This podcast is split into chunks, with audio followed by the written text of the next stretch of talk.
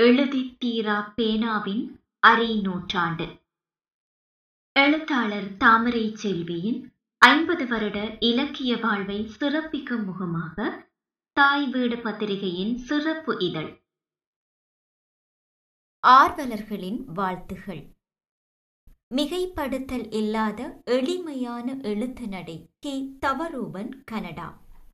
எழுத்தாளர் தாமரை செல்வி அக்காவின் பச்சை வயல் கனவுதான் அவர்களது படைப்பில் நான் வாசித்த முதல் நாவல். சுவாசித்து முடித்த பின் என்னுள்ளே தோன்றிய அதிர்வு இத்தனை வருடங்களாகியும் என்னால் உணர முடிகின்றது.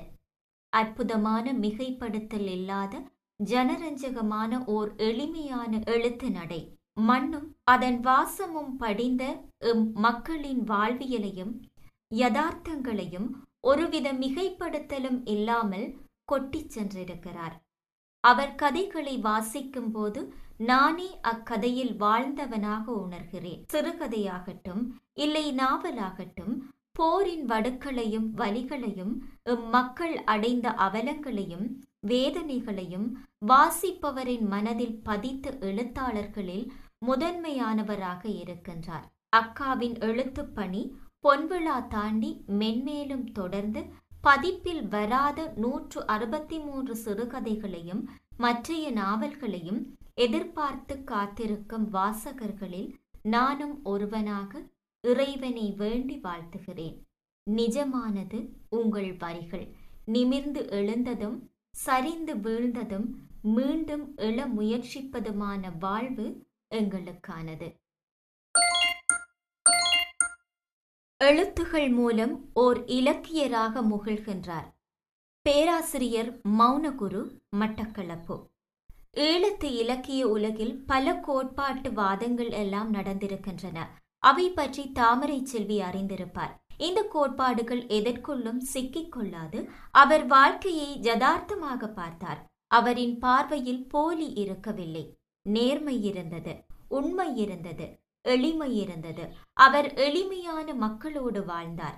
அவர் அந்த மக்களின் வாழ்க்கையை பார்த்தார். அவற்றையே தன் எழுத்துகளிலும் கொண்டு வந்தார். போரை பற்றி சொல்லாமல் போருக்குள் மக்கள் பட்ட அவஸ்தைகளை சொன்னார். இலக்கியத்தின் அடித்தளம் அதுதான். சம்பவங்கள் சம்பவங்களின் அடியாக எழுகின்ற உணர்வுகள்தான் இலக்கியத்திலோ நாடகத்திலோ பிரதானம் பெறும். அந்த வகையிலே தனது எழுத்துகள் மூலம் அவர் ஓர் இலக்கியக்காரராக முகிழ்கின்றார். தாமரை செல்விக்கு எனது பாராட்டும் வாழ்த்துகளும். உளவள துணையாளர்களுக்கு கற்பிக்க உதவிய கதை. திருமதி கோகிலா மகேந்திரன் யாழ்ப்பாணம். மனிதர்களின் நல்ல பக்கம் எமது கண்களுக்கு தெரிவதில்லை. இது உளவியல் கற்கைகளில் முக்கியமான ஒரு விடயம். மற்றவர்களின் குறைகள் நமது கண்களுக்கு தெரிகிற அளவுக்கு இலகுவாக அவர்களின் நல்பியல்புகள் புலப்படுவதில்லை. பார்வை மாற்றம் என்கிற ஒரு சீர்மிய திறனாக இந்த விடயத்தை நாங்கள் உளவள துணையாளர்களுக்கு கற்பிப்போம். இந்த கருப்பொருளை எடுத்து மிக எளிதாக போகிற போக்கில் சொல்லிவிட்டு போகிறது தாமரை செல்வியின் பார்வை என்ற சிறுகதை. இக்கதையை வாசித்து பாருங்கள் என்று கருத்தரங்குகளிலும் உளவள துணை வகுப்புகளிலும் குறிப்பிட்டிருக்கிறேன். எப்போதுமே அடிநிலை மக்களின் வாழ்க்கை யதார்த்தத்தை ஒரு அனுபவ நோக்கிலிருந்து அகக்காட்சி தரிசனம் மிக தெளிவாக வரக்கூடிய மாதிரி சொல்வதே தாமரை செல்வியின் பலம் என்று நான் நினைக்கின்றேன். இப்படி எழுதும் போது பெரும்பான்மை வாசகர்களின் உணர்வை அது தொற்றிக்கொள்கிறது இத்தன்மையான எழுத்து நடை ஜனரஞ்சக ரீதியில் வெற்றி பெறும் என்பதில் சந்தேகமில்லை. அந்த வெற்றியை தன் ஆக்க இலக்கியங்களின் மூலம் பெற்று இலக்கிய வாழ்வில் பொன்விழா காணும் ரதியை வாழ்த்துவதில் மகிழ்கிறேன். கவனத்தை கவரும் தாமரை செல்வியின் பாத்திரங்கள். ஆழியாள் ஆஸ்திரேலியா. தாமரை செல்வியின் புனைவிலக்கிய உலகத்தின் திரட்சி மையமாக பொதுவாக இரண்டு விடயங்களை கூறலாம். ஒன்று வன்னி நிலத்தினதும் யாழ்ப்பாண நிலத்தினதும் சமகாலத்து வரலாறும் குறிப்பாக நமது மக்கள் கூட்டத்தின் வாழ்வியல் முறைமைகளும் அவர்கள் வாழ்வை எதிர்கொண்ட விதங்களும் பதிவாகி இருப்பதுடன் கடும் போர் சூழலிலும் பெரும் இடப்பெயர்வுகளிலும் புலப்பெயர்விலும் அவர்கள் அன்றாட வாழ்வுக்கு எப்படி முகம் கொடுத்தார்கள் என்பதும் பதிவாகி இருக்கின்றன. தாமரை செல்வியின் கதை மாந்தரை பொறுத்தவரையில் புறச்சூழற் காரணிகள் இயல்பு வாழ்க்கையை சின்னாபின்னமாக்கினாலும் அவற்றை மீறி தம் நாளாந்த வாழ்வை வாழ்ந்து கழித்துவிட துணிகிறார்கள். அவர்களில் பலர் தன்னுடைய வாழ்க்கையையும் தன்னை சார்ந்தவர்களினது வாழ்க்கையையும் ஏதாவது ஒரு வழியில் முன் நகர்த்தவே விளைகிறார்கள். எல்லோரும் வாழ்க்கை படிகளை தாண்டிவிட வேண்டுமென்றும் வாழ்ந்துவிட வேண்டுமென்றும் விரும்புகிறார்கள். சூழ்நிலை அழுத்தங்களால் வாய்ப்புகளும் சந்தர்ப்பங்களும் மட்டுப்படுத்தப்பட்ட எத்தனையோ லட்சோ பல லட்சம் தமிழ் மக்களின் வாழ்க்கைகளை பிரதிபலிப்பதாய் இருப்பதனால் தாமரை செல்வியின் பாத்திரங்கள் நம் எல்லோருடைய கவனத்தையும் வேண்டி நிற்கின்றன. பார்வையாளராக இருந்து உருப்பெற்றவையல்ல அவரது படைப்புகள். Edward Mariyadasan Australia. வன்னி மண்ணில் இலக்கியச் சோலையில் எழுத்துலக வாழ்வில் பொன்விழாவை நிறைவு செய்திருக்கும் வன்னி மண்ணின் புகழ் பூத்த எழுத்தாளர்களில் ஒருவராகிய தாமரை செல்வி அவர்களை ஆஸ்திரேலிய சமூக வானொலி வானமுதம் சார்பாகவும் வன்னி மண்ணில் அவருடைய காலத்தில் வேறு தளத்தில் பயணித்தவர்களில் ஒருவனாகவும் அவரை வாழ்த்துவதில் மகிழ்ச்சி அடைகிறேன். தாமரை செல்வி அவர்களின் படைப்புகள் வெறுமனே பார்வையாளராக இருந்து உருப்பெற்றவையல்ல மக்களோடு மக்களாக வாழ்ந்து வன்னி பிரதேசத்தின் தனித்துவமான பண்பாடு கலாச்சாரம் வாழ்க்கை முறை என்பவற்றையும் போர் மேகம் இம்மண்ணை சூழ்ந்திருந்த காலப்பகுதியில் மக்களோடு மக்களாக அனுபவித்த துன்பங்களையும் உள்ளடங்கலாக படைக்கப்பட்டிருக்கிறது. அவருடைய படைப்புகள் தேவை நிறைந்த வன்னி மண்ணில் பல்வேறு தளங்களில் பயணித்தவர்களை இனம் கண்டு ஊக்குவித்து மக்கள் மனங்களை வெல்வதற்கு ஊன்றுகோலாக அமைந்தது என்றால் மிகையாகாது. தாமரை செல்வி அவர்கள் தொடர்ந்தும் நல்ல பயனுள்ள படைப்புகளை மண்ணிற்கும் மக்களுக்கும் வழங்க வேண்டும் என வாழ்த்துகிறேன் பெயர்வுற்ற வாழ்வுக்குள்ளும் தளராத எழுத்துப்பணி திருமதி இளவரசி ரஞ்சிதன் பிரிஷ்பேன். சிறுவயதிலிருந்து அம்மா எழுதுவதை பார்த்து கொண்டே வந்திருக்கிறேன். எங்களுடையது ஒரு கூட்டு குடும்பம். வீட்டில் நிறைய வேலைகள் இருக்கும். அம்மாதான் அதனையும் பொறுப்பாக பார்த்து கொள்வார் அத்தனை வேலை சுமைகளுக்கும் இடையே வாசிப்பதற்கும் எழுதுவதற்கும் எப்படியாவது நேரத்தையும் ஒதுக்கிக் கொள்வார் அதுவும் பல வருடங்களாக இடப்பெயர்வு வாழ்க்கைதான் வாழ்ந்திருந்தோம். வீடு வாசல் விட்டு வெவ்வேறு இடங்களில் வாழ நேர்ந்திருக்கிறது. பல கஷ்டங்களையும் அலைச்சல்களையும் தந்த காலங்கள் அவை. நெருக்கடி மிகுந்த அந்த நாட்களிலும் கூட அவர் வாசிப்பதையும் எழுதுவதையும் கைவிடவில்லை. ஒவ்வொரு காலகட்டத்திலும் தான் வாழ்ந்த சூழலை பதிவு செய்து கொண்டு வந்திருக்கிறார். இந்த ஐம்பது வருடங்களிலும் அவர் தொடர்ச்சியாக எழுதி கொண்டேதான் வந்திருக்கிறார். எழுத்து என்பது அவர் விரும்பி செய்யும் பணி. அப்பாவும் அதை எப்போதும் ஊக்கப்படுத்திக் கொண்டே இருப்பார். அதனால் புறச்சூழலின் எந்த தாக்கமும் தன் எழுத்தை தடை செய்யாமல் அம்மா பார்த்து கொள்வார். அவரின் எழுத்து பணி இன்னமும் தொடர வேண்டும் என்பதே எங்களுடைய விருப்பம். அதில் எங்களுக்கு மகிழ்ச்சியே. ஈழம் தந்த பெண் எழுத்தாளர் தாமரை செல்வி. ஊடரு ரஞ்சி சுவிட்சர்லாந்து. ஈழம் தந்த எமது பெண் எழுத்தாளர் தாமரை செல்வி அவர்களின் ஐம்பது ஆண்டு இலக்கிய பயணத்திற்கு என் தலை சாய்ந்த வாழ்த்துக்கள். தாமரை செல்வி அவர்களின் கதைகளில் என் மனதை அழுத்திய கதைகள் இருந்தாலும் வன்னியாச்சி மற்றும் மழைக்கால இரவு என்பன என் மனதை பிழிந்த கதைகள்.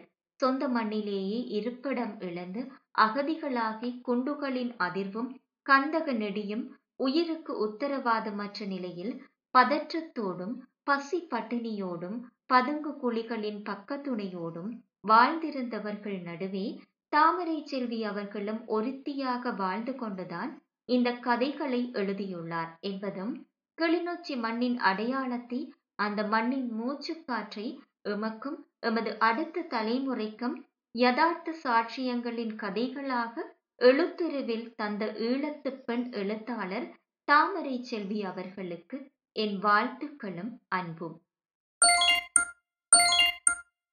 நான்கு தசாப்தங்கள் தொடர்ச்சி மிக்க இலக்கிய தொடர்பு. ஆ. ரத்னவேலோன் புலோலியூர். ஈழத்து புனைகதை கலைஞர்களின் ஐந்தாம் தலைமுறை எழுத்தாளர்கள் என வகைப்படுத்துகையில் தாமரை செல்வியின் பெயருடனேயே பெரும்பாலும் எம் பெருவிரல் மடிகின்றது.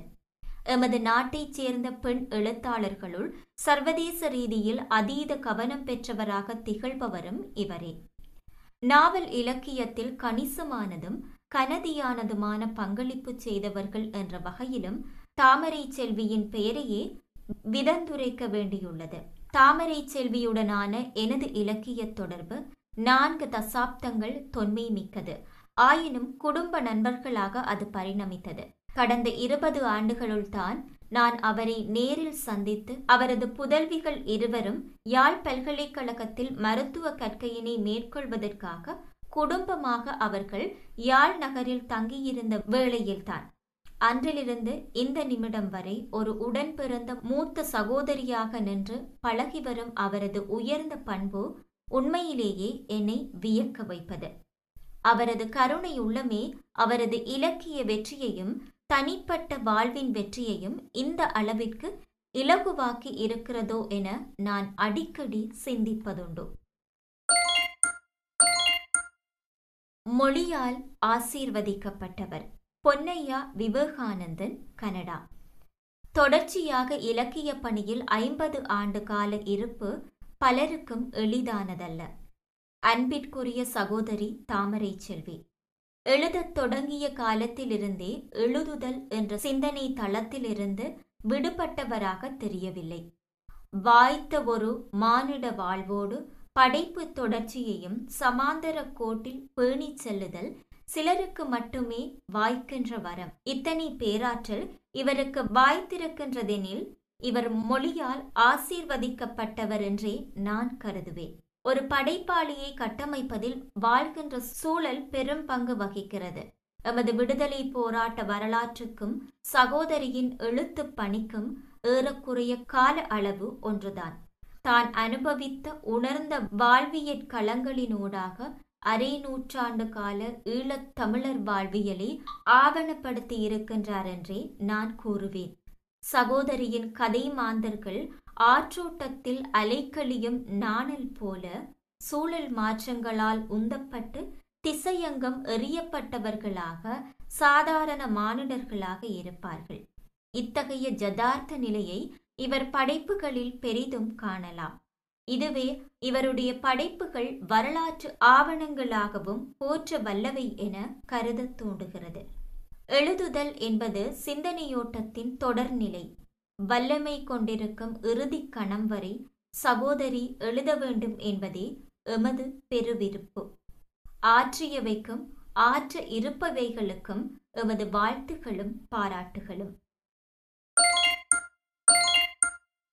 வன்னியின் வாழ்வை பதிய வைத்த பதிவுகள். தாட்சாயணி யாழ்ப்பாணம்.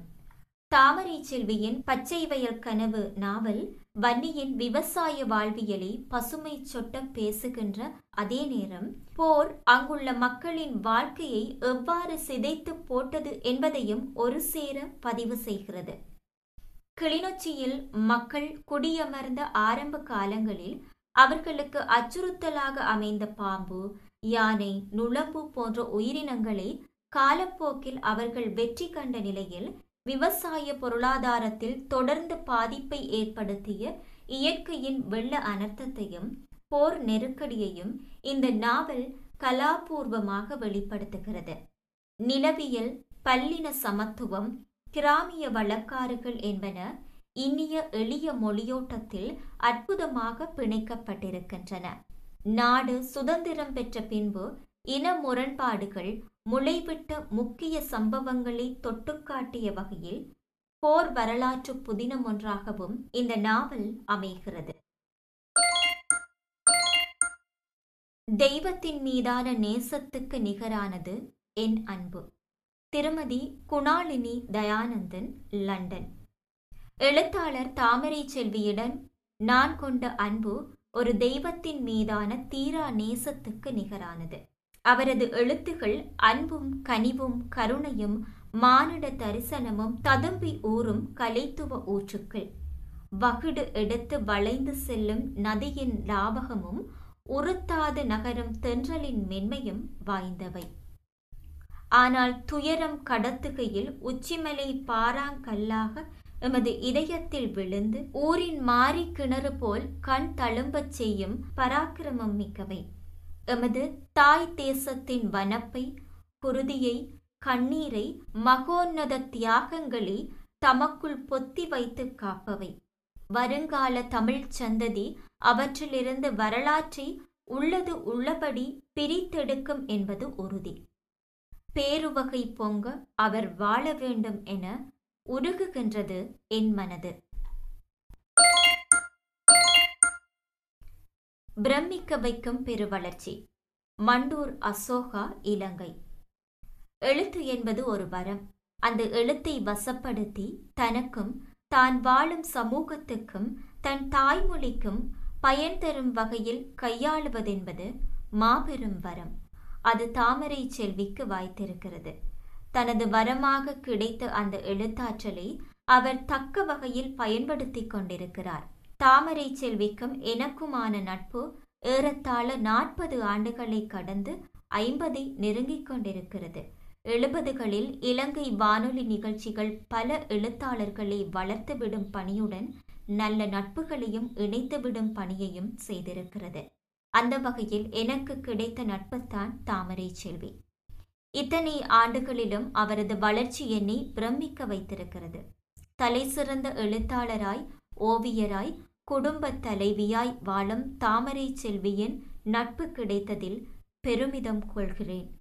என் அன்பு தோழிக்கு இனிய வாழ்த்துகள். நான் பெரிதும் மதிக்கும் எழுத்தாளுமை. ஆசி கந்தராஜா ஆஸ்திரேலியா. இன்றைய ஈழத்து எழுத்துலகில் நான் பெரிதும் மதிக்கும் எழுத்தாளுமைகளில் மிக முக்கியமானவர் தாமரை செல்வி. அவர் எழுதிய பச்சை வயல் கனவு நாவல் மூலமே அவர் எனக்கு அறிமுகமானவர். அதைத் தொடர்ந்து அவரது ஆக்கங்கள் அனைத்தையும் நான் தேடி வாசித்துள்ளேன். அவரது படைப்புகளில் உச்சமென நான் இன்றும் நினைப்பது பசி என்ற தலைப்பில் அவர் எழுதிய சிறுகதை. அது தமிழக அரசின் பாடப்புத்தகத்திலும் இடம்பெற்றுள்ளது. எமக்கு மிகவும் நெருங்கிய ஒருவர் இலகுவான மொழியில் அலுப்பு தட்டாத வகையில் கதை சொல்வது போல அவரது எழுத்துகள் இருக்கும். தான் வாழ்ந்த போர்க்கால சூழல் அதனால் ஏற்பட்ட அவலங்கள் அழிவுகள் என்பவற்றை அவரது எழுத்துக்கள் உணர்வு பூர்வமாகவும் யதார்த்தமாகவும் சொல்கின்றன. தாமரை செல்வி இயல்பாகவே நல்லனவற்றையே நினைக்கவும் பார்க்கவும் விரும்புபவர். அதனால் அவரது எழுத்துக்களும் அப்படியே அமைந்து விடுகிறது.